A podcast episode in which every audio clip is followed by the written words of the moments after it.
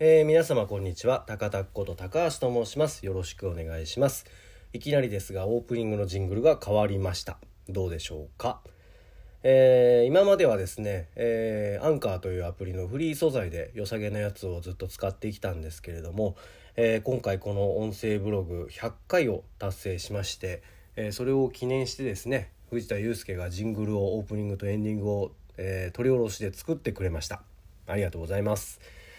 えー、まああの今ちょうど祐介もレコーディング中でしてスタジオにこもっているので機材も整っていてえー、ちょっとジングル作ってくれないという話をしたらパッと作ってきてくれました。さすがですね。えー、当面ずっとこれを使っていこうと思ってます。まああの知り合いのミュージシャンにも、うん、ジングルとか作る機会あったら声かけてくださいみたいな話をしてくれてた人もいたので、えいつかはですねまたコンペなどをやってですね いろんなバージョンみたいなものが揃ってきたら面白いかなと思ってますが、えー、当面これを使っていきます。よろしくお願いします。えー、音声ブログはですね、えー、2021年去年の4月16日から、えー、やっております、えー、ちょうど1年半前ですね。当時は中国のヒマラヤというアプリでやっておりました、えー、イメージ画像が差し込めないとかですね。音声編集できない、えー、10分以内じゃないとダメ、えー、後からジングルなどは足せないなどですね。いろいろ制限はあったんですがまあまあいいかということで使ってたんですが、えー、その年の9月にですねサービスが終了するという告知が出まして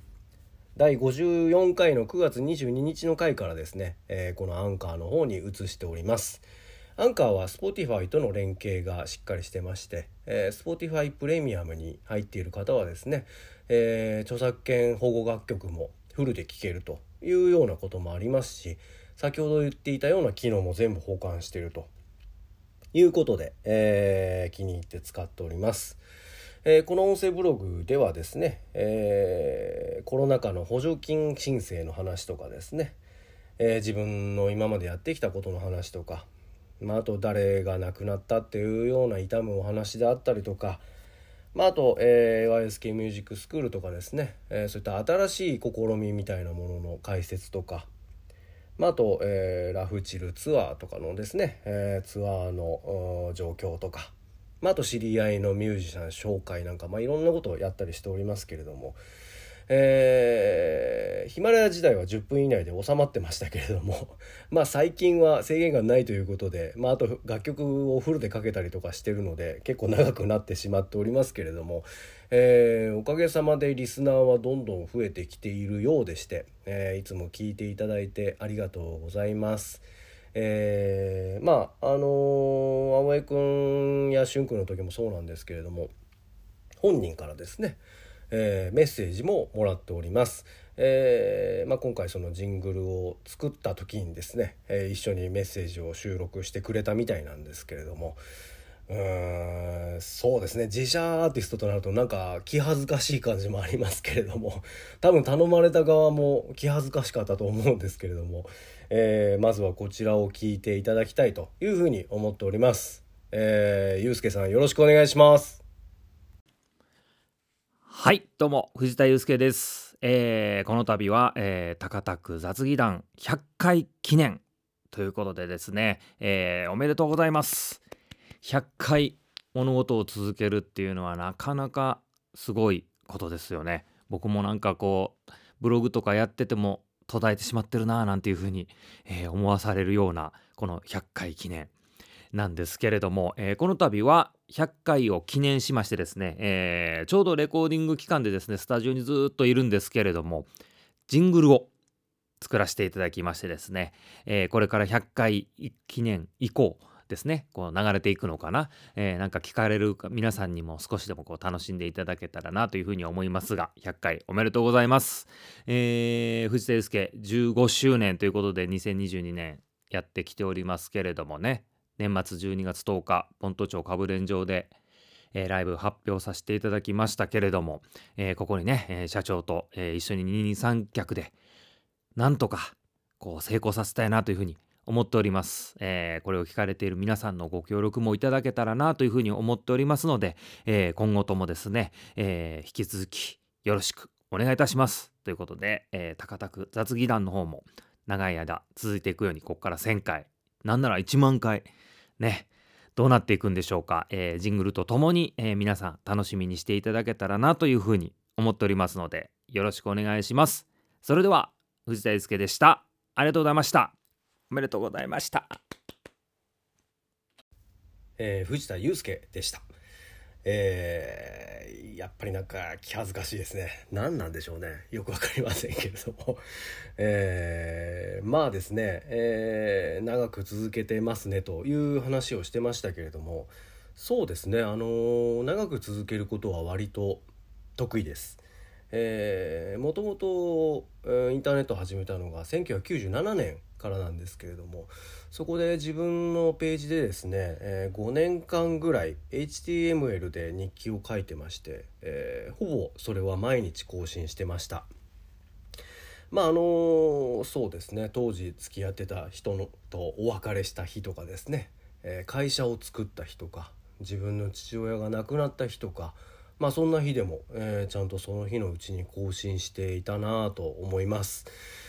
まあその日記はもう、あの、役目を終えて、え、今は閉鎖しているんですけれども、え、そういったことは得意ですし、まあ、割とネット黎明期から実名で、え、全てそういった発信をしたり、いろんな交流を図ったりしてきてます。まあ、そこでいろんな人とあの知り合いましたし今の仕事につながっているところもあるので、え、やってきてよかったなというふうに思ってます。まあまあなぜそんなそのありのままを話すかというとですね、えー、小学校の時の体験が結構影響してまして小学校5年生の時にですね、えー、担任の先生が、えー、小説家の井上康先生をすごく敬愛してまして、えー、国語の授業とかですね「えー、白バンバ」あの井上康先生の幼少期の伊豆ヶ島での話なんですけれどもとかを朗読してくれたりとかしてましてで、えー、その中でですね、えー、自由研究発表を井上先生でやりましょうというようなあの課題があったんですけれども。まあみんなあの頑張ってですね代表作の「天平のイラカ」とか「敦煌」とかえー、闘牛とかを読んでですね読書感想を書く人もいるし伊豆ヶ島のことを研究する人もいるし、えー、まあ、いろんな人がいたんですが、うん、自分はですね、あのー、なぜかというか、あの出版社に連絡をしまして今度あのこういう小学校の中であのこういう課題があって取り組んでいるので、えー、ぜひ一度先生に会わせてくださいと。いう話をですね、えー、しました。で出版社があの井上先生の方に連絡をしてくださってとてもご本人が興味を持たれているので是非ご自宅まで来てくださいという話がありまして、えー、担任の先生に話しました。まあ、なんてことしてくれたんだということで大変驚いてましたがあのとても喜んでで、えー、一緒に研究発表をする同級生とですね3人で井上先生の家に世田谷区のさくらだったと思うんですけどもの家に、えー、遊びに行きました、まあ、そこでいろいろなお話をあの伺ってカセットテープなどにも録音していたんですけれども、えー、文章を書くコツを教えてくださいという話をしたらまあ、あの白バンバや夏草冬波を読んでくださってありがとうございますと、まあ、あれは自分の幼少期の頃のことを赤裸々に当時思ったことを思ったまんま書いてるんですけれども本当にあの飾らず正直に、えー、いろいろこう書き連ねていくことがいろんな人の心を打つんだなと思ったと。だから文章を書く時はそういうふうに変に飾らずうんありのままの自分を見せていった方がよろしいんじゃないかと思いますと。いうアドバイスをいただいたんですけれどもそれの影響がすごく大きくてですね、えー、その後も自分はですね、えー、なるべくそういったことを、うん、心に留めながら文章を書いたり喋、えー、ったりさせていただいてます。まあそんなあことなんですけれどもまああのユースケかぶれん状の話もしてましたけれどもポント町かぶれん状の1回舞台をやったのが、えー、2017年の12月10日1年ぐらい前から仕込んでまして、えー、いろいろな現場を説得しながら実現に至りましたその5年後のですね2022年今度の12月10日に久しぶりに、えー、また1回の、うん、舞台でやらせていただきます。えー、5年前に出したアルバムのですね「えー、ロード・オブ・ライフ」の中に「えー、僕らの旅」という歌があるんですけれどもあのそこの歌詞にはにあるですね。いつか話していた景色さというのが実はポント町かぶれん城です。あそこを通るためにここでいつかライブやれたらいいよねとかどうやったらやれるんだろうみたいな大きな目標ここにするかみたいな話をずっと前からしてたというのが、あの我々にとってのいつか話していた景色なんですけれども、まあ、またあのそのサビにある「君に見せたいものがある」というのがそのかぶれん上でのライブ。お客様への向けてのメッセージになっています実はそうなんですけども、えー、なのでですね是非、えー、今度の12月10日、えー、もう今まで見たことないものをですねお見せする準備をしておりますので是非、えー、来ていただけたらというふうに思っております。えー、さて藤田祐介を改めて紹介するっていうことなんですけどこれは本当に難しいですね。もうあの付き合いは2003年からなので20年弱になります。当時は彼は19歳でしたからもう彼は人生の半分は自分と付き合っているような状況だと思います。え、もともとですねライドオンベイビーという、えー、藤田大輔祐介の兄弟バンドで上京してきています。当時はあの大輔がフロントマンだったので、えー、祐介はほとんど喋ってませんでした。まあ、勝手に兄貴が言ってたことですけど、うん、ジュニアっていう名前を付けてですね、えー、ジュニアは俺のサポートなんで、みたいな言い方をしてて、うん、ほとんど何も喋ってなかったという感じでした。あのー、あとですね、えー、今じゃ考えられないんですけれども、当時は、あの、会っても挨拶もしないし、目も合わせないし、なんか体育座りで端っこでタバコ吸ってるような嫌な感じの 若者でした。あと、まあ、さらに考えられないですけど当時は直立不動で無表情でギターを弾いてました。まあ、そこら辺もいやもっとこうした方がいいよああした方がいいよみたいな話をしながら少しずつ変わってったんですけれどもまあそうですねあの頃を知っているお客様がいるとすれば今のユースケの変わりようっていうのはとってもびっくりするんじゃないかなと思うんですけれどもで2005年末ぐらいにですね、えー、兄貴が夢破れて、えー、もうやめますということで辞めていったわけですけれども「えー、ゆうすけどうすんの?」っていう話をしたら僕はなんとか残ってやりたいですという話があったので、えー、そのまま東京に残ってやってもらうことにしました。えー、2006年3月にですね、えー、ソロの初バンドライブを吉祥寺プラネット K でやったんですけれども、えー、全然思ったようにうまくいかずですね、えー、周りからもいろいろ言われその後ですねちょっとバンドライブはほとんどやらなくなりました、えー、その後いろんなサポート現場をやりながらですね、えー、2年ぐらいはいろいろ地道にやってたんだと思うんですけれども。で、えー、だいぶですねいろんな経験を積んで、えー、やれるようになってきて2008年にですね京都ミューズでたまたまあライブバンドライブやるという時にですね自分があの木下博治さんを一緒に京都に招待しまして、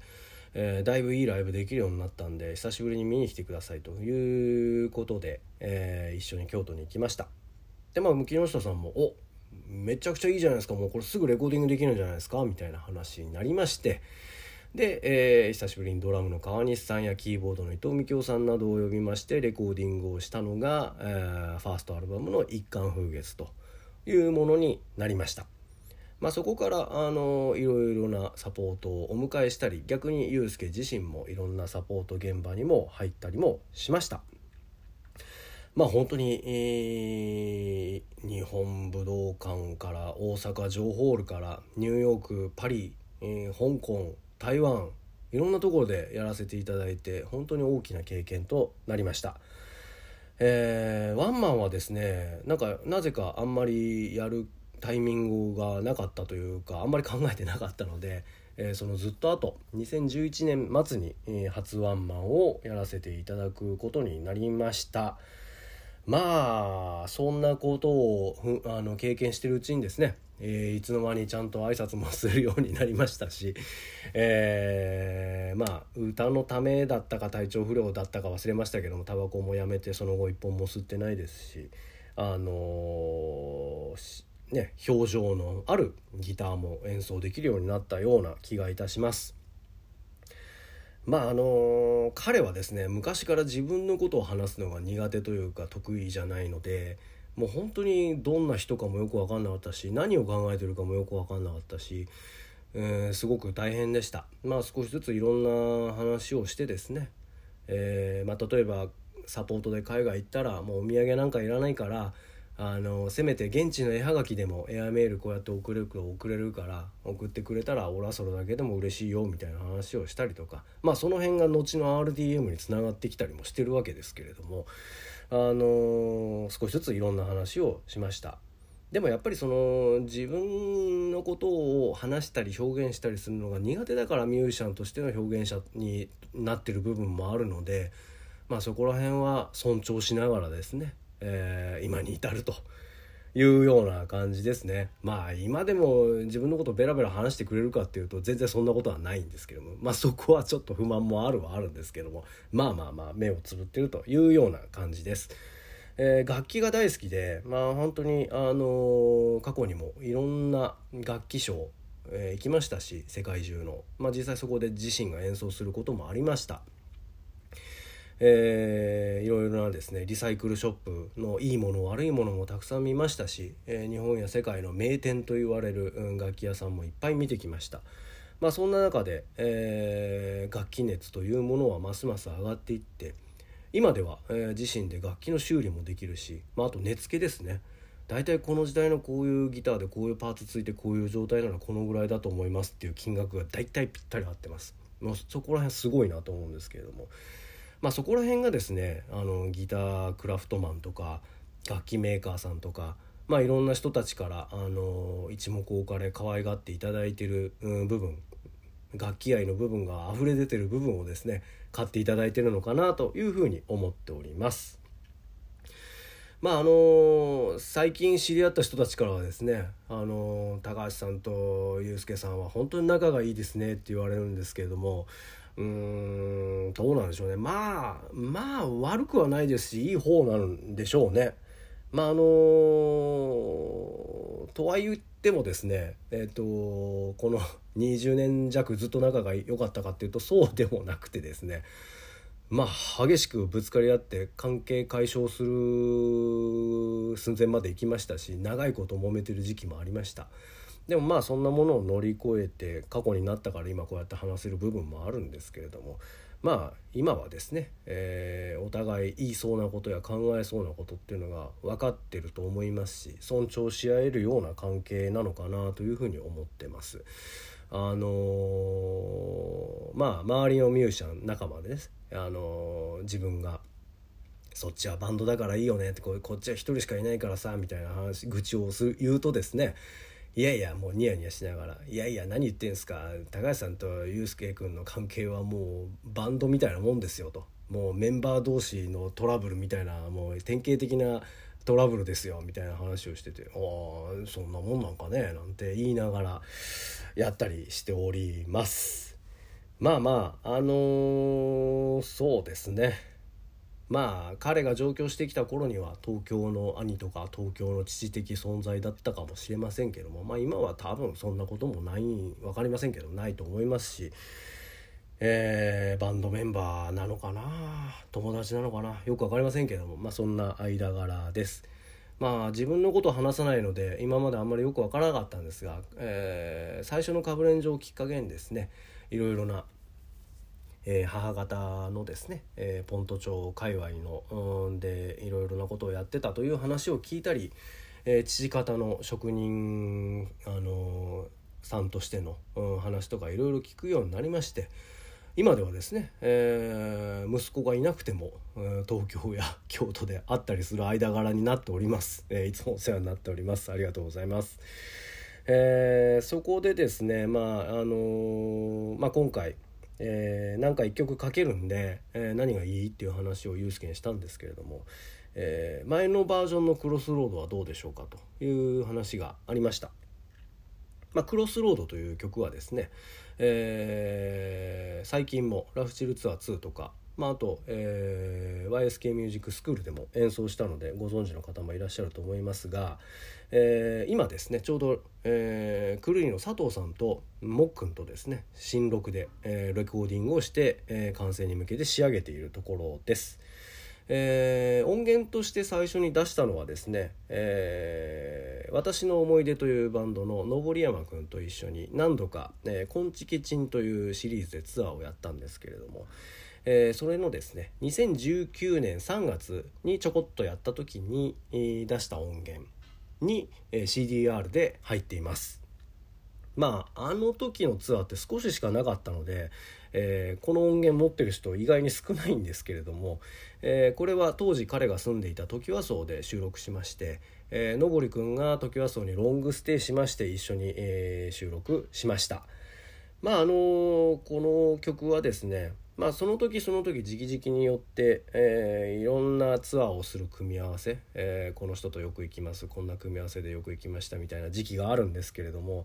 まあそんな中でもそのバンドワゴンと呼ばれる黒いアルファードはですねずっと変わらずうんまあモデルチェンジして買い替えたりはしますけど基本的には車種は変わらずずっとやってきてる中で。まああの人が変われど、うん、クロスロードを越えてまた出会ったりとか、うん、離れ離れになったりする瞬間をこのバンドワゴンを運転しながらですね見守ってきた立場としてですねすごくこの曲に対してはすごく思うことがあります。えー、YSK ミュージックスクールではうっかり涙が出てしまいましたけれどもあのしゅんくんもこの間の京都本州ラストで、えー、この曲で泣いてましたけれども、えー、すごくいい曲だなというふうに思っています。まあこれをかけたいと言ってきたのはなんかまたこれも意味があるんじゃないかなというふうに思っています。えー、それではですね曲の方に行きましょうか。えー、クロスロードの2019年3月「コンチキチン」バージョンをお聴きくださいどうぞ。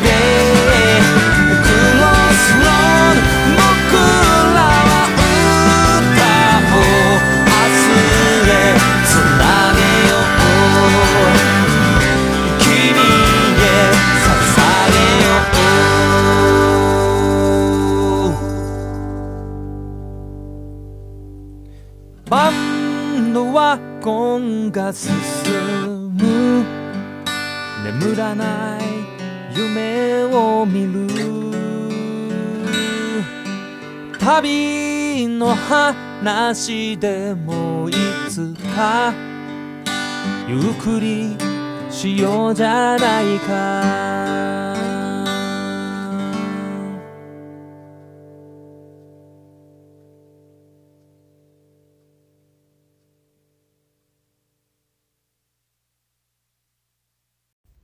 藤田祐介で「クロスロード」でした、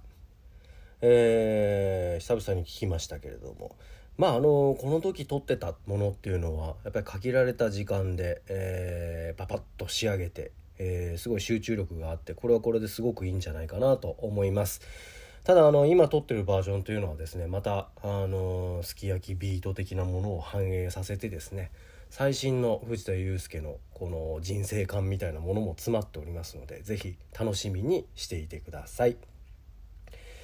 えーまあ本当に楽曲ってこう経験みたいなものが、えーどんどん反映されるなというふうに思いますし表現力というものはどんどん変わるなという意味では、えーこの音源とですね今度出るクロスロードぜひ比較していただけたらなというふうに思っております。まあ本当にですね、えー自分のお師匠さんも含めて、えマネジメントの大師匠たちと若い頃はいろいろあのお話を聞かせていただく機会がありました。まああのマネジメントとは何ぞやとうんアーティスト所属アーティストにとってどういう存在であったらいいんでしょうかというような話もたくさんしました。まあその中で一つ、あのー直接言われたわけじゃないんですけれども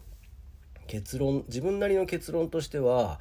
えーそのミュージシャンにとって一番の存在であり続けることが大事なんじゃないかなというふうに思っています。まあ、それはあの一番の理解者でもあるし一番よく気づくという意味でもありますし、まあ、一番言われたくないことをズバズバ言うとかですね、えー 一番厄介な存在とか、まあ、そういった意味も含めてですね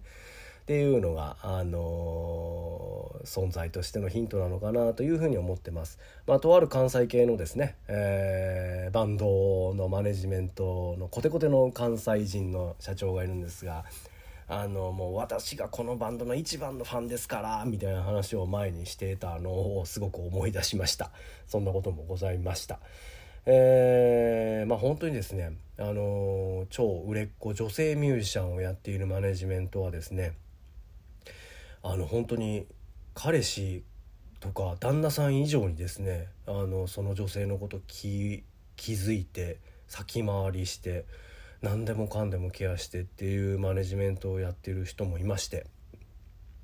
それを見てあ自分には女性アーティストのマネジメントはできないなってすごく思いました。なのであの弊社では 男性ミュージシャンしか今までやってきておりません。えーそうですね。本当に難しいですね。正解は多分ないんでしょうし相性とかタイミングとか運とかいろんなものが作用するんじゃないかなと思います。まあユうスケに対してはですね、えー昔はあのよく説教してました。でも最近はもうほとんどないですね。まあ例えばそのこの間のツアーとかでもあそろそろこういうこと言わなきゃなっていうみんなに言わなきゃなと思ったらユうスケが先回りしてこうだと思うんだけどっていう話をあの自分が考えてたことを言ってくれたりですね。まあ、あと逆に、あの先に本人なしで打ち合わせする時はおそらく本人こういうこと言うと思うしこういうこと気にすると思うんでここを潰しておきたいんですがという話を自分が先にさせてもらって、えー、本当にその通りそういったことを懸念してたりとかですねっていうようなまあまあ相手が考えそうなことがだんだん分かってきたのでうーんわざわざ言わなくても大丈夫なような感じにはなってきました。まああの彼ほどですね、えー、音楽や楽器を愛してうんそれに真剣に向かい合ってる人も珍しいと思います。あの他のこと全然やってないです。でもやっぱりそれが素晴らしいなと思いますしやっぱりそのお母様の家系のこの芸事の華やかさみたいなものもしあの身についてるしお父様の家系のこの職人気質のひたすらこう技術を追求していく感じっていうものもよく踏襲してるしなんかあの、そういったね、えー、人間っていうものが、えー、ずっと続けられるような環境を作るっていうことが自分にとって、えの仕事というかあ責任なのかなというふうに思っております。まああの本人のコメントでうん社長と二人三脚でなんて言ってましたけれどもそうですね最初はいろんな人手伝ってくれましたしいろんな人いましたけれどもえー、もうここ何年かは二人三脚でやってますね。でこの中に入ってうん CD を作ります。サポートで演奏します。自分でツアーをします。だけではなかなかやっていけない時期が長く続いてきています。まあそんな中ですねスタジオを運営してみたりとか、えー、楽器修理をやってみたりとかいう新しいことを始めてますしまああの音楽に携わるというですね新しいやり方としてうん実を結びそうな手前まで来てます。まあ、おそらくこの二人三脚でやってることは間違ってないと思いますしあとちょっとでいろいろな結果が出てくるかなというふうに思ってますので、えー、まあ、そういう意味でも頑張ってきています。えー、もう本当にでもですねあのこの間ツアーやってみても思ったんですけれどもうんそこには皆様の応援ありきというところでは本当にあの DLC のような形であのダウンロードで配信で応援してくださったり会場でチェキを一緒に撮ったりライブを声出しで応援してくださったりとかまあいろいろなことをですね改めてありがたいなと思うようなあツアーでもありました。そういったものもですねきちんと続けながら、うん、これからも藤田祐介の活動をですね、えー、しっかりとサポートしていきたいと思っておりますのでどうぞ応援のほどよろしくお願いいたします。あ随分硬くなりましたね。あ何でしょう。やっぱりうーん自社アーティストというか看板の話をするのは難しいですね。ああ恥ずかしいというかなんというか変な汗が出てきますね。なのでまあそうですね。この20年をこの10分20分で語るっていうのも無理な話ですので、えー、まあ、またまた何か機会があればと思いますし前にも話していた、あのー、各アルバムの解説みたいなものもですね、えー、15周年というきっかけで今後できたらいいかなというふうに思っております。えー、最後エンディングですね、えー、こちらの方も今回取り下ろしてもらいました、えー、こちらの方も聞いていただければと思いますので今日のところはそんなところです。それでは皆様今日も元気にお過ごしください。ありがとうございました。それでは。